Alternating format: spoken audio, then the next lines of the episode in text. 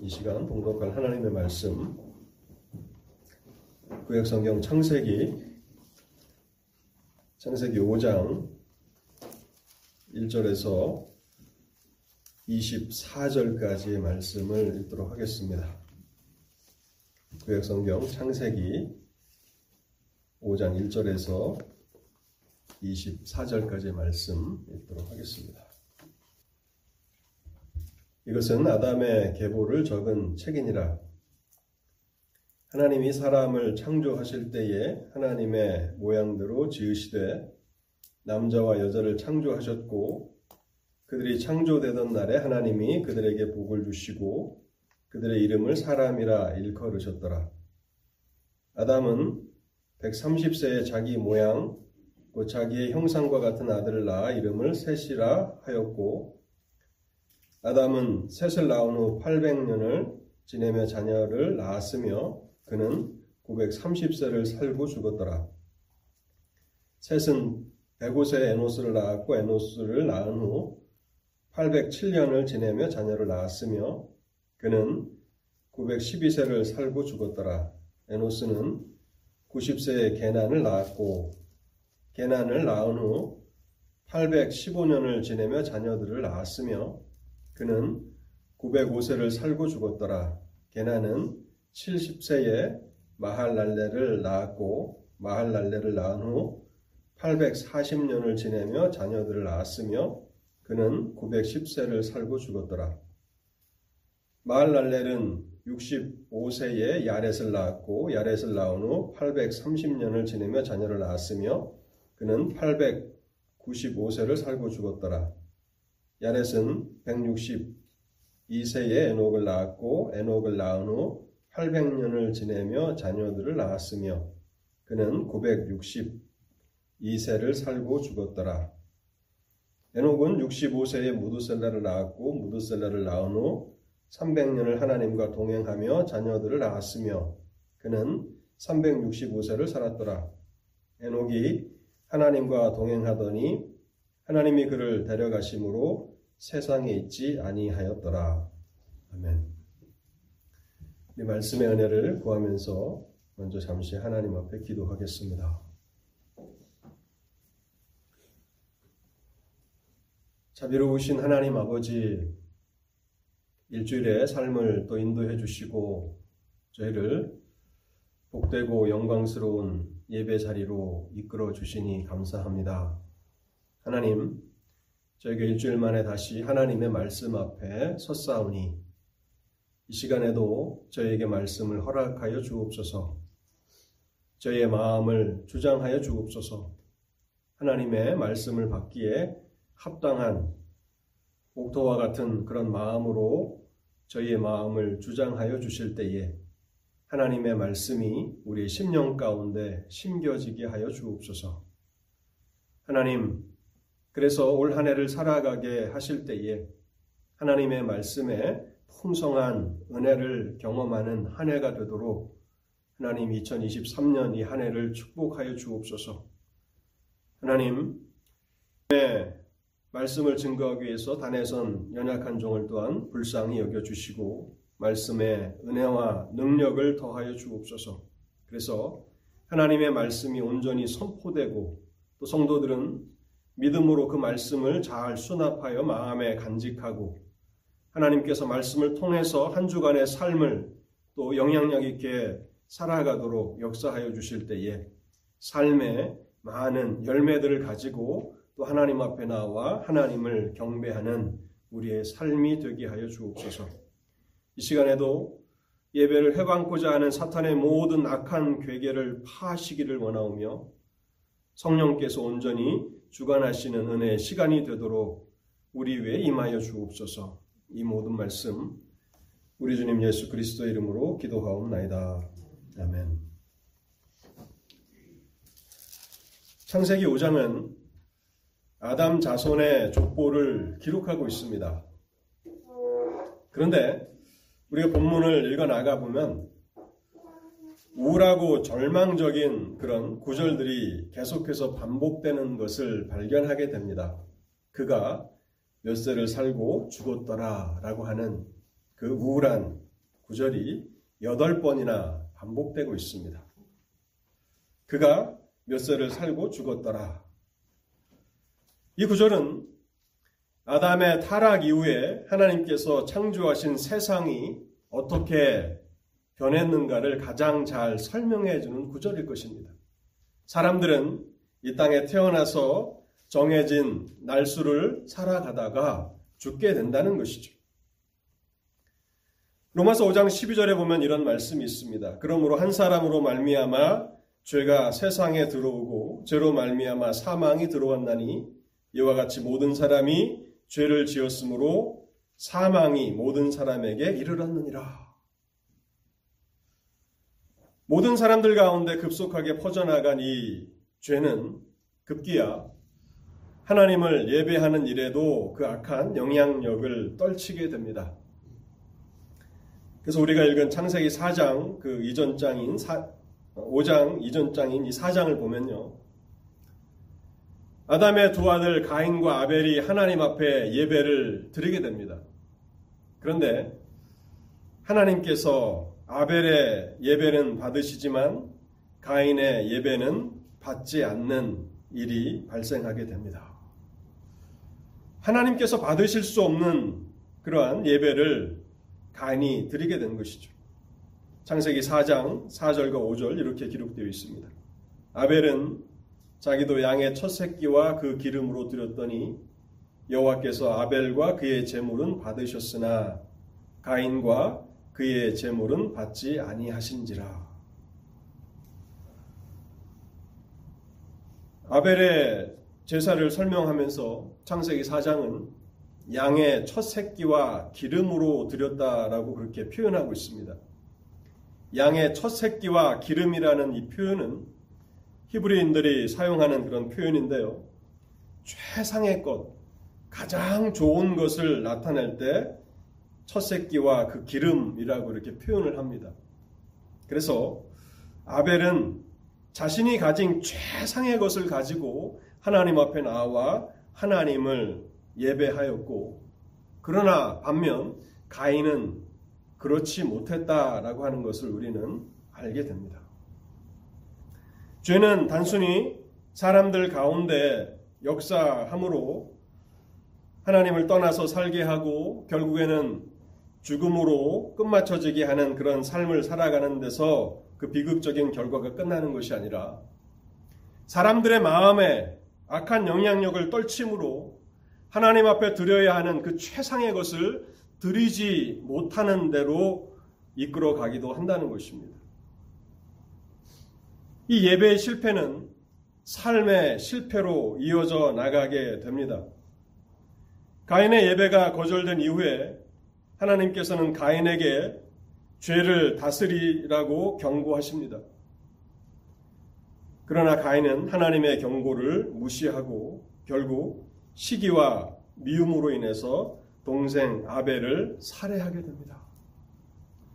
여러분 인류의 최초의 살인은 형제 사이에서 일어나게 되었습니다.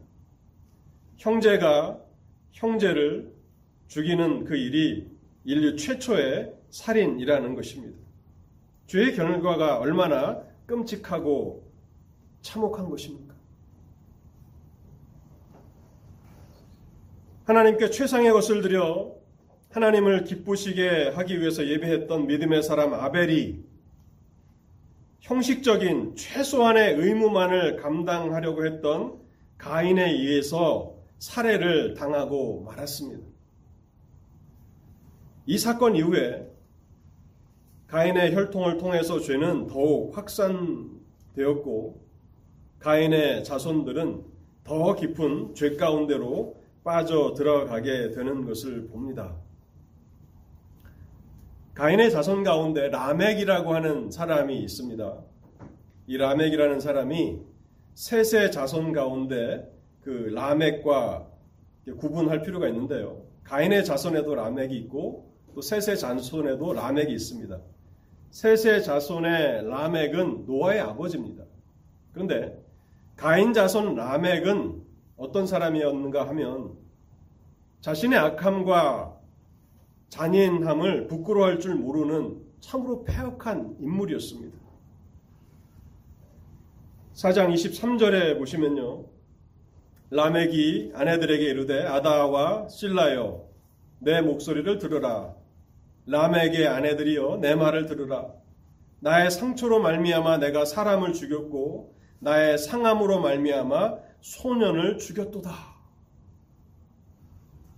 라멕은 자신의 죄악을 숨기고 또 부끄러워하는 그러한 모습이 아니라 오히려 자기 아내들에게 자기가 이렇게 악한 일을 행했다고 떠벌리며 자랑하는 그런 폐역한 인물이 되고 말았다는 것입니다.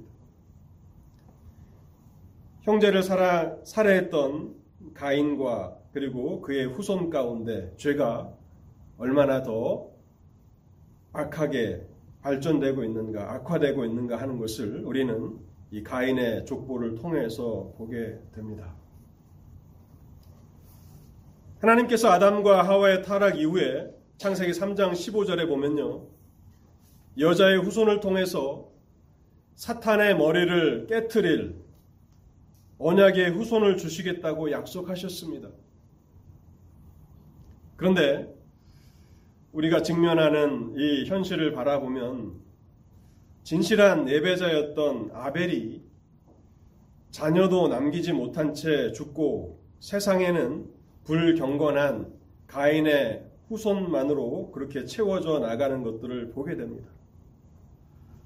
이러한 어두운 상황 가운데서도 하나님의 백성들은 어떤 소망을 가질 수 있습니까? 여전히 하나님께서 여자의 후손을 통해서 사단의 세력을 깨뜨릴 그런 언약의 자손을 주신다라고 하는 그런 소망을 붙들며 살아갈 수 있는가 하는 것입니다. 아니면 아담의 타락 이후에 거듭단 인간의 실패와 죄의 악한 영향력에 부딪혀서 하나님의 약속은 취소되고 폐기될 수밖에 없다고 생각하면서 절망 가운데 살아야 하는가 하는 것입니다. 우리 창세기 4장과 5장에 나타나는 이 슬픈 현실들을 바라보면서 그런 질문을 가지게 된다는 것입니다. 그런데요, 우리는 이 족보 가운데서 하나의 소망을 갖게 되는데, 인간의 그 철저한 실패와 죄악에도 불구하고 하나님의 약속은 지연되거나 취소되지 않는다는 사실입니다. 죄가 점점 더 악화일로로 나아가고 있습니다. 사람들 가운데 죄가 더욱 편만해지고 있습니다. 그럼에도 불구하고 하나님의 약속은 지연되지도 않고 취소되지도 않는다라고 하는 사실을 우리는 창세기 5장을 통해서 보게 된다는 것입니다. 그것이 바로 이 긴 족보에 나오는 셋의 출생이 가지고 있는 그런 의미라고 할 수 있을 것입니다. 5장 3절 말씀을 제가 다시 한번 읽어보겠습니다. 아담은 130세에 자기의 모양 곧 자기의 형상과 같은 아들을 낳아 이름을 셋이라 하였고 셋의 출생이 우리에게 전달하고자 하는 메시지는 무엇일까요? 그것은 하나님께서 타락 이후에도 은혜의 역사를 여전히 이어나가신다라고 하는 사실입니다. 사탄은 하나님의 모든 창조 세계를 파괴하기를 원합니다. 그리고 아담이 타락한 이후에 하나님께서 창세기 15장에서 사탄의 머리를 깨뜨릴 그 언약의 자손을 주시겠다고 말씀하셨을 때에 사장에 나오는 하나님 앞에 합당한 예배를 드렸던 아벨이 가인에 의해서 살해됩니다. 경건한 자손을 이 세상에서 없앰으로 말미암아서 하나님의 약속이 폐기되도록 그렇게 사탄은 역사했던 것이죠. 그런데 하나님은 아벨의 죽음 이후에 또 다른 경건한 자손이었던 셋을 허락해 주셨다는 사실입니다. 여러분 성경에서 한 아이의 출생이 갖는 그 의미는 대단합니다. 하나님의 백성들의 영적인 부흥과 승리에 있어서 한 아이가 출생하는 것은 중요한 역할을 감당해 왔는데요. 예를 들면 모세의 출생이 그랬고 사무엘의 출생이 그랬습니다. 모세의 출생이 갖는 그 의미는 무엇입니까? 이스라엘 백성들이 오랜 시간 애굽에서 비참한 종살이를 하며 고통 가운데 살아갔습니다. 그런데 하나님은 모세의 출생을 통해서 애굽에서의 종살이를 청산하게 하셨고 하나님이 약속하셨던 땅 가나안을 향해서 진군에 나아갈 수 있도록 역사하십니다. 한 아이의 출생이 이스라엘 역사에 획기적인 변화를 가져왔다는 사실이죠. 모세만 그랬습니까? 사무엘의 출생은 어떻습니까? 우리는 사사기를 읽어 나가면서 사사 시대가 얼마나 영적으로 타락한 어두운 시대였는가를 알게 됩니다. 그런데 사무엘은 바로 사사 시대의 영적인 어둠을 끝내고 이스라엘의 왕정 시대가 도래하는 그 일에 하나님의 쓰임을 받은 인물입니다. 그리고 사무엘이 기름 부어서 세운 다윗 왕을 통해서 그의 혈통을 통해서 이 땅에 메시아 그리스도가 오시게 됩니다. 이것이 바로 성경에서 한 아이가 출생하는 것이 갖는 의미입니다. 아벨이 죽은 이후에 경건한 예배자였던 아벨이 죽은 이후에 가인의 자손들은 점점 더 깊은 죄로 빠져 들어가고 있었습니다. 그런데 하나님은 죄와 죽음의 역사가 세상 가운데 만연되는 것을 보고만 계시지는 않았습니다. 셋을 이 땅에 보내심으로 어두운 시대에 한 줄기 희망의 빛이 되게 하셨다는 사실입니다. 여러분, 우리가 믿음의 눈으로 오늘 2023년 이 세상을 바라보면 이 세상은 참 어둡고 캄캄하다라고 하는 사실을 알게 됩니다. 여전히 죄와 죽음이 강력하게 역사하고 있고 하나님을 경외하는 믿음의 사람들은 여전히 소수고 대다수의 사람들은 하나님을 경외하지도 않고 하나님 앞에 영광을 돌리지도 않습니다. 가인 자손 라멕이 그랬던 것처럼 자신의 악함과 또 잔인함과 포악함을 부끄러워할 줄 모르고 오히려 그것을 자랑하기까지 하는 그러한 폐역한 모습으로 이 땅을 살아가고 있습니다. 근데 여러분, 우리가 생각해야 하는 것은 무엇인가 하면 이러한 죄와 죽음의 강력한 역사에도 불구하고 또 다른 한편에서는 하나님의 은혜가 생명의 역사를 여전히 이해 나가고 있다라고 하는 사실입니다. 우리가 이 사실을 놓치지 말아야 한다는 것입니다. 로마서 5장 21절에 보면요. 이런 말씀이 있습니다. 죄가 사망 안에서 왕노릇한 것 같이 은혜도 또한 의로 말미암아 왕노릇하여 우리 주 예수 그리스도로 말미암아 영생에 이르게 하려 함이라. 죄와 또 사망이 강력하게 역사하지만 그 반대편에는 은혜가 의로 말미암아서 영생에 이르게 하는 그 생명의 역사를 써 내려가고 있다라고 성경은 말씀하고 있는 것입니다. 그런데 우리가 창세기를 통해서 보는 것처럼 하나님의 은혜와 생명의 역사는 모든 사람들이 주목하여 볼 수 있는 것처럼 그렇게 화려하거나 찬란하게 진행되지는 않는다는 것입니다. 오히려 하나님의 은혜와 생명의 역사는 고요하고 은밀하게 진행되어 나아가는 것입니다. 한 아이의 출생과 같이 한 아이가 한 생명이 태어난 것이 무슨 대단한 변화를 일으킬 수 있는가라고 사람들이 생각할 만큼 그렇게 은밀하고 고요하게 하나님의 은혜와 생명의 역사는 진행되어 나간다는 것입니다. 우리 주님 예수 그리스도께서 이 땅에 태어나실 때를 한번 생각해 보십시오. 주님이 이 땅에 오셨습니다. 하늘 영광 보좌를 버리시고 자신을 낮추시고 하나님의 아들이 이 땅에 오셨습니다. 그런데 얼마나 조용히 얼마나 은밀하게 일이 이루어졌습니까? 주님은 유대 땅 베들레헴의 초라한 마국간에 나셨습니다. 그리고 구유에 누이셨습니다. 천사들의 인도하심을 받은 몇몇 목자들의 경배를 받으셨을 뿐이었죠. 그런데 동일한 계시를 받았던 동방으로부터 온 박사들이 예루살렘에 와서 유대인의 왕이 어디 계시냐라고 그렇게 질문을 하였을 때에 헤로당과 예루살렘은 크게 소동하였다고 성경은 기록하고 있습니다. 그들이 그토록 고대하던 약속하셨던 그 메시아가 그리스도가 이미 그들 가운데 오셨지만은 그들은 그 사실을 알지 못하고 있었던 것입니다. 얼마나 그 일이 충격적이었겠습니까? 오랜 시간 많은 선지자들을 통해서 하나님의 아들 예수 그리스도께서 이 땅에 오신다라고 하는 그 메시지를 들었는데 그 일이 이미 자신들 가운데 이루어졌다는 것을 그들은 동방 박사들을 통해서 듣게 된 것입니다. 하나님의 은혜 역사는 여전히 이 세상의 죄악과 죽음의 역사가 강력하게 일어나는 그 한복판 가운데서도 유유히 흘러가고 있다는 것입니다.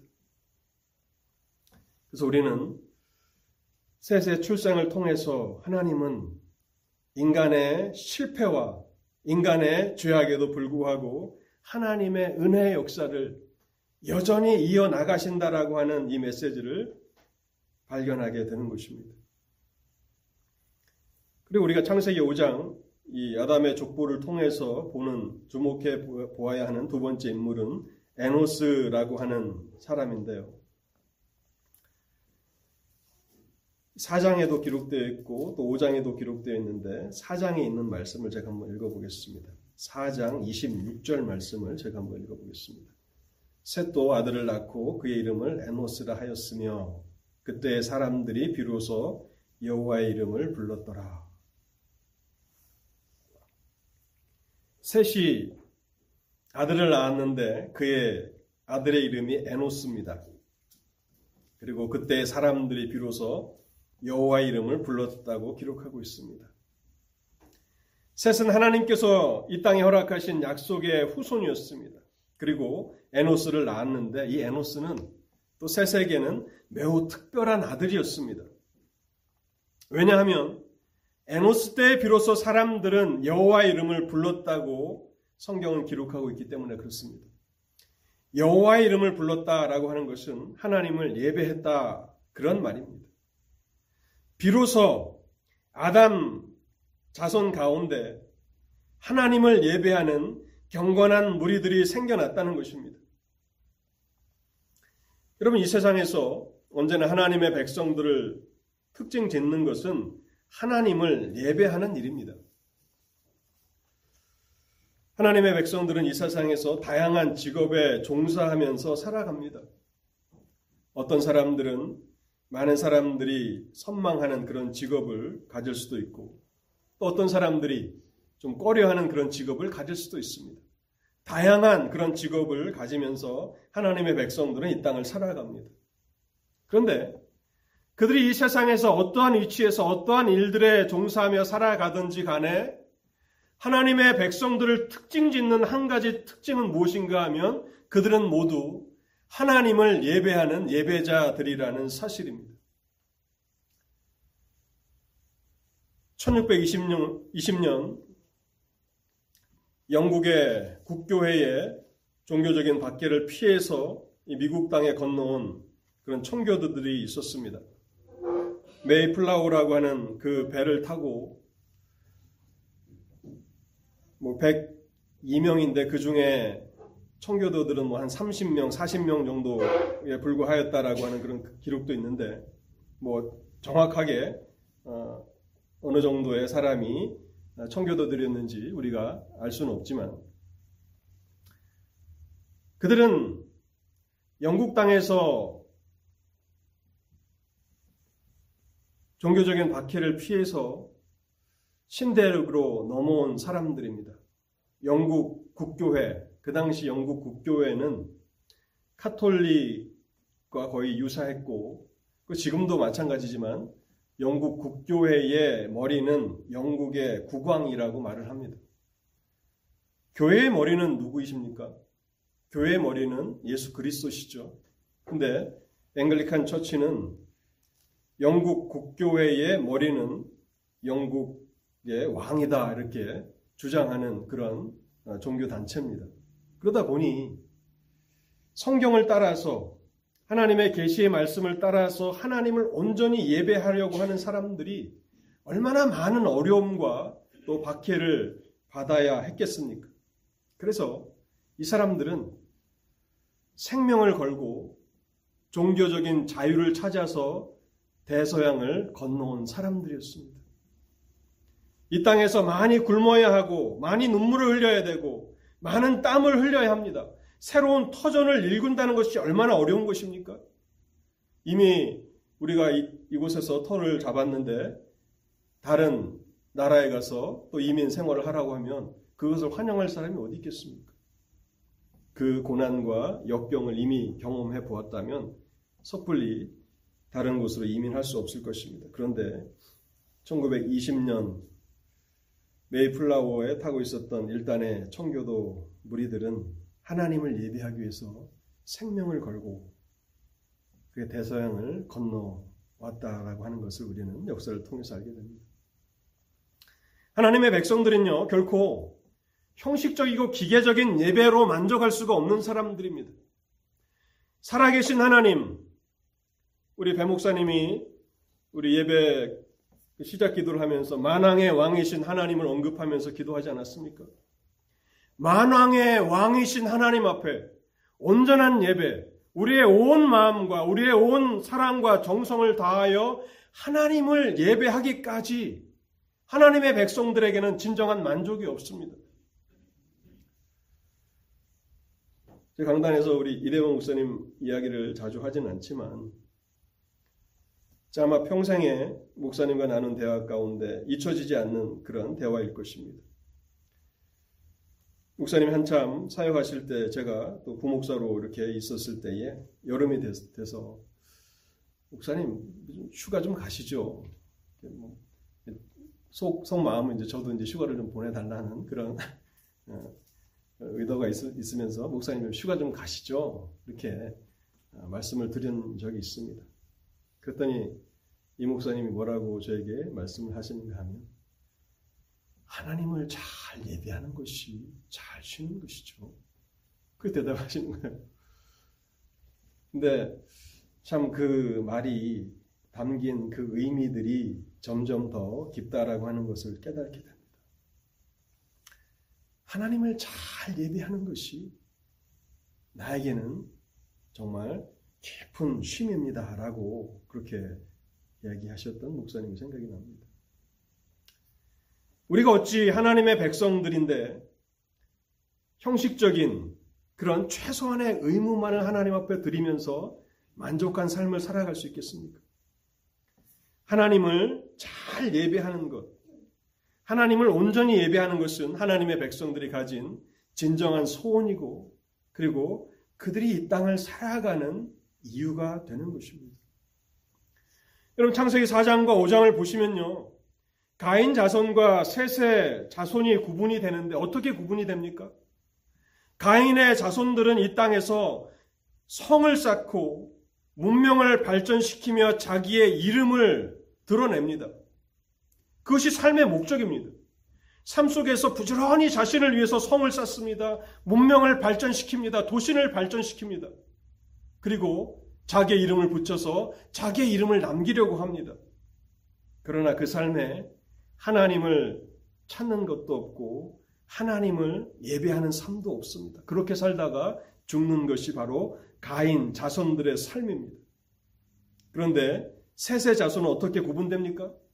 그들은 하나님의 하나님의 이름을 부르는 사람들, 여호와의 이름을 부르는 사람들, 하나님을 예배하는 사람들로 기록되고 있다는 사실입니다. 이것은 홍수 이후에 노아가 살았던 삶의 방식입니다. 노아가 대홍수 이후에 방주에서 나와서 첫 번째 한 일이 무엇이었습니까? 그것은 여호와 하나님께 제사를 드리는 일이었습니다. 그리고 하나님께서는 노아의 예배를 기쁘게 받으셨고 그와 언약을 맺으시지 않습니까? 다시는 이 땅을 물로 심판하지 않으시겠다는 노아의 언약을 맺으십니다. 또한 우상 숭배자로 가득했던 가나안 땅에서 아브라함과 그의 자손들이 그렇게 살았습니다. 아브라함의 삶을 특징 짓는 것은 무엇입니까? 그는 가는 곳마다 여호와를 위하여 재단을 쌓았고 하나님을 예배하는 삶을 살았다는 것입니다. 하나님의 백성들은 어느 곳에 있든지 어떠한 위치에 있든지 어떠한 직업을 가지고 살아가든지 그것과 상관없이 그들은 하나님을 예배하는 사람들이고 하나님 앞에 온전한 예배, 하나님이 기쁘시게 받으시는 예배를 드리기 위해서 생명과 자신의 모든 것을 드리는 것을 아까워하지 않는 사람이라는 것입니다. 사랑하는 성도 여러분, 여러분들은 하나님 앞에 예배하는 일에 여러분의 마음을 다 드리고 계십니까? 여러분의 사랑을 다 드리고 계십니까? 정성을 다 드리고 계십니까? 그리고 하나님을 예배하는 것이 여러분의 삶의 이유가 되고 있습니까? 에노스라고 하는 이 아들, 셋의 아들은 우리에게 하나님의 백성이 누구인가를 알려줍니다. 하나님의 백성들은 하나님을 예배하는 사람들이라고 말하고 있습니다. 이제 우리가 마지막으로 살펴보고자 하는 그 인물은 에녹이라고 하는 인물입니다. 에녹. 게난과 또 마할랄레를 거쳐서 야렛을 거쳐서 이제 에녹이 태어나게 되는데요. 에녹의 삶이 우리에게 증거하는 것은 무엇입니까? 에녹의 삶은 하나님과 동행하는 것이 영생이다라고 하는 메시지를 우리에게 전달합니다. 이 세상에서 하나님과 동행하는 것이 영생이다라고 하는 사실을 에녹의 삶은 우리에게 가르쳐 줍니다. 에녹은 65세에 무두셀라를 낳았다고 기록하고 있습니다. 그런데 에녹이 무두셀라라고 하는 이 아들을 낳은 이 사건은 에녹의 인생에 있어서 전환점이 됩니다. 왜 그런가 하면 그가 무드셀라를 낳은 후에 하나님과 동행하는 삶을 살기 시작했다고 성경은 기록하고 있습니다. 21절에서 24절까지인데요. 제가 다시 한번 읽어보겠습니다. 에녹은 65세에 무드셀라를 낳았고 무드셀라를 낳은 후 300년을 하나님과 동행하며 자녀들을 낳았으며 그는 365세를 살았더라. 에녹이 하나님과 동행하더니 하나님이 그를 데려가심으로 세상에 있지 아니하였더라. 불경건한 세상에서 자녀를 양육해야 하는 무거운 책임 때문이었을까요? 에녹은 하나님의 도움이 필요하다고 생각하여 하나님을 간절히 찾기 시작합니다. 아니면 하나님께서 에녹, 에녹이 무드셀라가 태어났을 때 에녹에게 어떤 특별한 계시를 주셨을까요? 장차 다가올 하나님의 심판에 대한 메시지를 주셨는지 성경이 침묵하고 있기 때문에 어떠한 계기로 에녹이 무드셀라를 낳은 이후에 하나님과 동행하게 되었는지 우리는 알지 못합니다. 오직 우리가 아는 것은 에녹이 무드셀라를 낳은 후 하나님과 동행하는 삶을 시작했다는 것입니다. 그리고 그는 300년 동안 하나님과 이 땅에서 동행하는 삶을 살아가게 됩니다. 그리고 하나님은 그를 죽음을 보지 않고 하늘로 옮기십니다.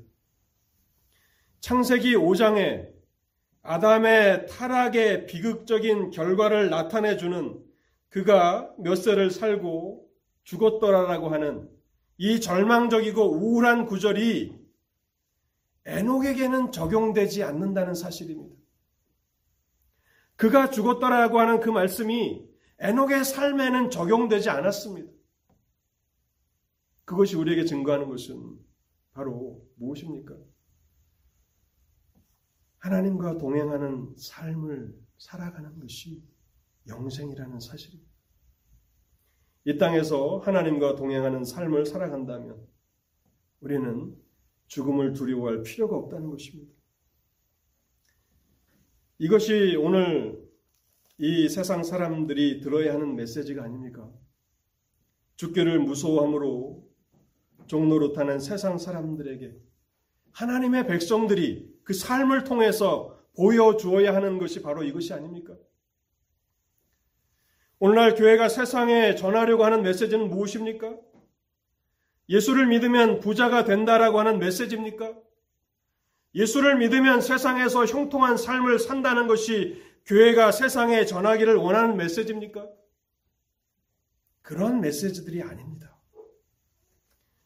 교회가 세상에 전해야 하는 메시지는 바로 예수 그리스도 안에 영생이 있다라고 하는 사실과 그리스도 안에서 하나님과 동행하는 사람들은 영생을 누리게 된다라고 하는 그 사실을 하나님의 백성들은 그 삶을 통해서 증거해야 한다는 사실입니다. 이 족보를 보면 노아 홍수 전에 사람들의 그 삶이 참 길었다는 것을 알게 됩니다. 무두셀라는 969세를 삽니다. 평균이 900세예요. 그런데 에녹의 삶은 다른 사람들에 비해서 현저하게 짧았습니다. 365세밖에 살지 못했습니다. 물론 오늘 우리의 기준에 의하면 뭐 장수도 그런 장수가 없죠. 그런데 그 당시 사람들의 평균 연령이 900세였다는 것을 생각해 보면 3분의 1 정도밖에 살지 못했습니다. 에녹의 삶은 우리에게 증거합니다. 이 땅에서 오래 사는 것이 복이 아니라는 것입니다. 장수하는 것이 복이 아니라는 것입니다. 진정한 복은 이 땅에서 하나님과 동행하며 사는 것이 진정한 복이라는 것입니다.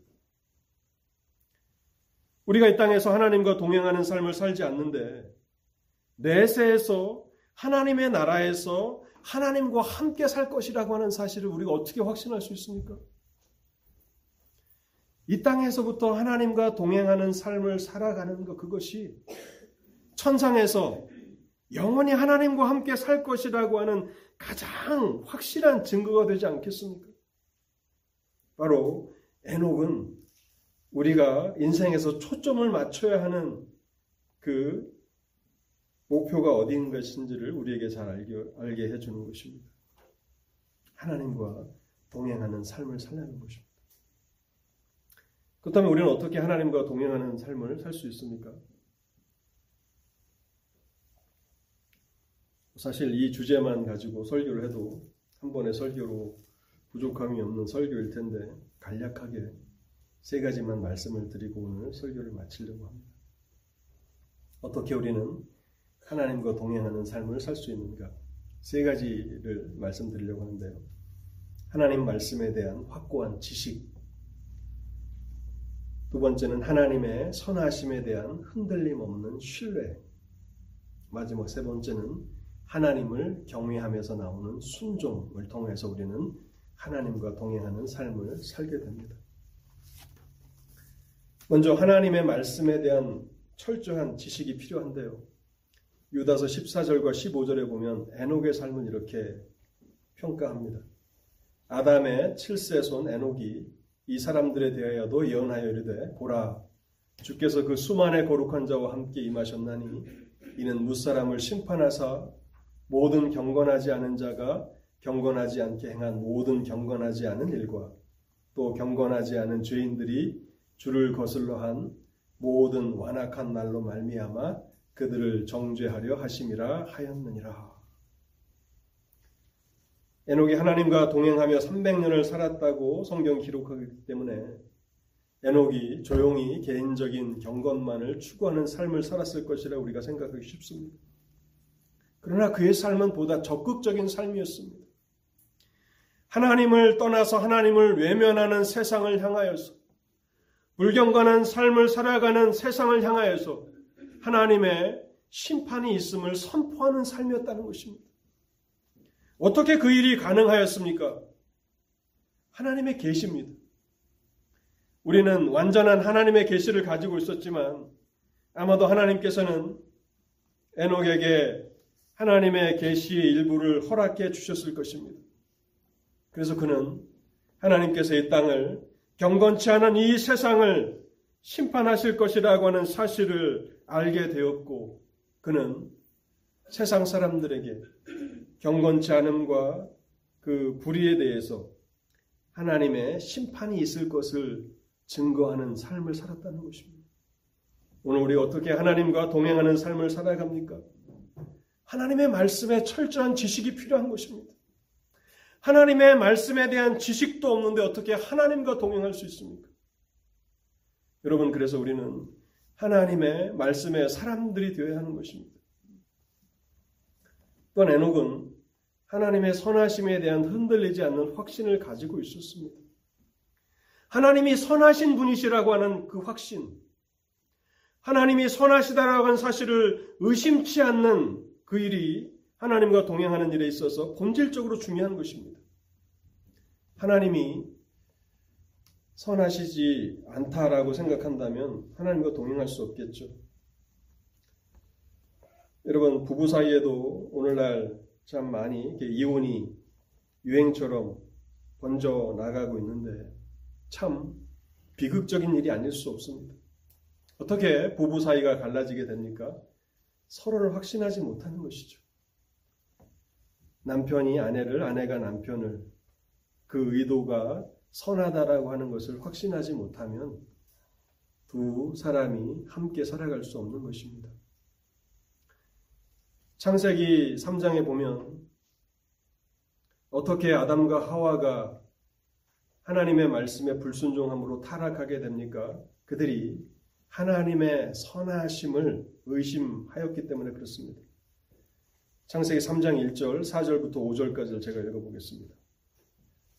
뱀은 여호와 하나님이 지으신 들짐승 중에 가장 강교하더라. 뱀이 여자에게 물어 이르되 하나님이 참으로 너에게 동산 모든 나무의 실과를 먹지 말라 하시더냐. 뱀이 여자에게 이르되 너희가 결코 죽지 아니하리라. 너희가 그것을 먹는 날에는 너희 눈이 밝아져 하나님과 같이 되어 선악을 알 줄 하나님이 아시니라. 뱀이 하와에게 아담에게 하나님의 선하심을 의심케 합니다. 하나님이 정말 선하신 분이시더냐? 하나님이 정말 신뢰할 만한 분이시더냐? 하나님은 사실은 인색하신 분이시고 무정한 분이시다. 동산의 모든 실관을 먹지 말라고 말씀하실 만큼 그렇게 인색하신 분이시지 않느냐. 그리고 너희들이 좋은 것을 따먹고 하나님처럼 될 것을 하나님께서 아셨기 때문에 이 선악과를 금하신 것이다. 라고 거짓말로 아담과 하와를 속입니다. 결국 하나님의 선하심에 대한 확신이 무너지자 그들은 이 뱀의 유혹에 빠져서 타락하게 되는 것이죠.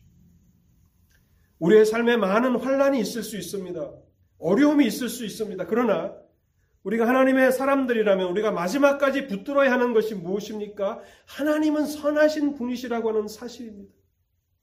오늘 우리의 시각에서 세상의 시각에서 바라볼 때에 아무런 유익이 없을 수 있습니다. 그렇다면 우리가 하나님 앞에 섰을 때 그, 그 시각에서 오늘 우리의 삶을 바라본다면 전혀 다른 결과가 나올 것입니다. 그래서 우리는 성경을 부지런히 읽으면서 하나님은 신뢰하실 만한 분이시다라고 하는 것.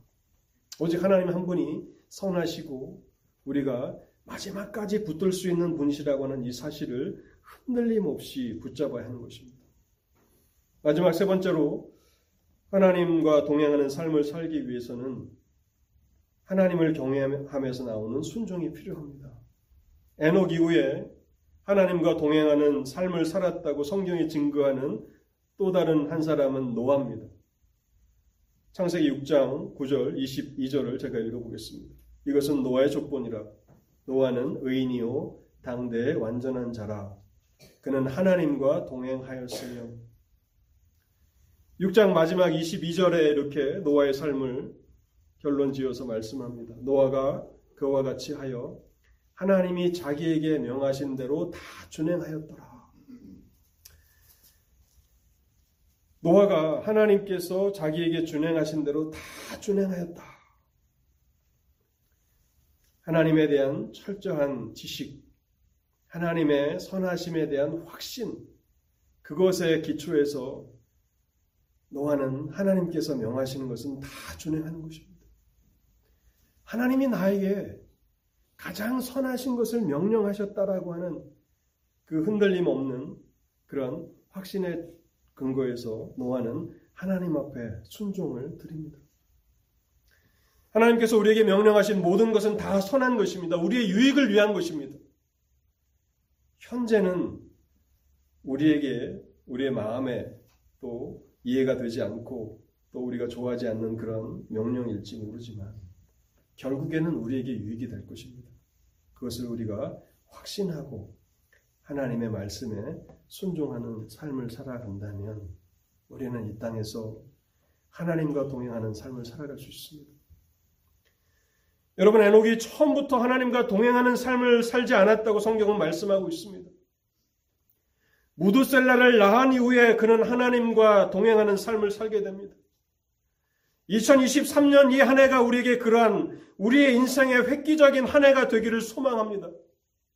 우리가 지금까지는 하나님과 동행하는 삶을 살지 못했을지라도 올 한 해를 우리가 기점으로 새롭게 우리의 마음 가운데 하나님의 은혜를 구하며 하나님의 도우심을 구하며 이 땅에서도 하나님과 동행하는 삶을 살고자 그렇게 열망하며 살아가는 한 해가 될 수 있기를 바랍니다.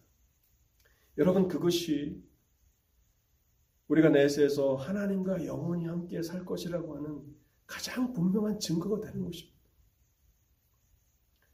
결론의 말씀을 드리겠습니다. 캄캄한 밤에도 별이 더욱 빛을 발하듯이 영적인 어두운 시대에도 별처럼 빛나는 믿음의 사람들이 있었습니다. 셋과 에노스 또 에녹이 그런 사람이었는데요. 셋은 죄와 죽음이 왕노릇하는 이 시대에도 여전히 하나님께서 은혜의 역사를 이어 나가신다는 사실을 우리에게 증거합니다. 또 에노스는 그 삶을 통해서 무엇을 증거하였습니까? 하나님의 백성들은 하나님을 예배하는 사람들이다. 라고 하는 이 진리를 증거하는 삶을 살았습니다. 또 에녹은 우리에게 무엇을 증거해 주었습니까? 하나님과 동행하는 삶이 영생이라는 사실을 그는 삶으로 보여주었습니다. 오늘 우리의 삶은 무엇을 증거하는 삶이 되어야 하겠습니까? 하나님께서 우리에게 풍성한 은혜를 주시사 믿음으로 우리의 남은 삶들을 살아가고 그래서 우리 또한 세상을 향하여서 하나님의 은혜의 역사가 여전히 이어져 나가고 있음을 증거하고 하나님의 백성들은 예배하는 사람들이라고 하는 이 사실을 증거하며 또 하나님과 동행하는 삶이 영생이라고 하는 이 사실을 증거하는 그러한 삶을 저와 여러분 모두가 다 살아가실 수 있기를 바랍니다. 같이 기도하시겠습니다. 하나님 감사합니다. 오늘도 우리에게 여전히 말씀을 들려주시니 감사합니다. 부족한 종이 도서 없이 말씀을 증거했을지라도 주의 성령께서 사랑하는 성도들의 마음 가운데 잘 각인되게 하여 주시옵시고 하나님 이 설교를 듣는 것이 단순히 우리의 지식으로만 아는 것이 되지 않게 하여 주옵소서. 하나님 이 말씀을 통해서 성령께서 역사하시면 우리의 마음이 거룩하고 경건한 마음이 될 것입니다. 우리가 깨달은 그 진리가 우리의 마음의 소원이 될 것입니다. 우리는 그것을 원하지만 오직 그 일을 이루시는 분은 성령 하나님 한 분뿐이심을 압니다. 오늘 우리의 말씀을 축복하여 주셔서 오늘 우리가 들은 이 말씀이 우리의 소원이 되게 하시고 우리의 마음에 원하는 바가 되게 하여 주옵소서. 그럴 때에 우리의 의지가 움직여지게 하여 주시고 그래서 참으로 우리의 인생에 획기적인 전환이 있는 2023년이 한 해가 되게 하여 주옵소서. 하나님, 에녹이 하나님과 동행했던 것처럼 우리 또한 하나님과 동행하는 삶을 살아가게 하여 주옵소서. 우리가 입술로 그리스도를 증거할 뿐만 아니라 우리의 삶을 통하여서 하나님의 백성들이 어떠한 사람들인가를 보여줄 수 있는 능력 있는 성도들이 되게 하시고 그러한 성도들이 모여 있는 능력 있는 하나님의 교회가 되게 하여 주옵소서. 이 모든 말씀 우리 주님 예수 그리스도의 이름으로 기도하옵나이다. 아멘.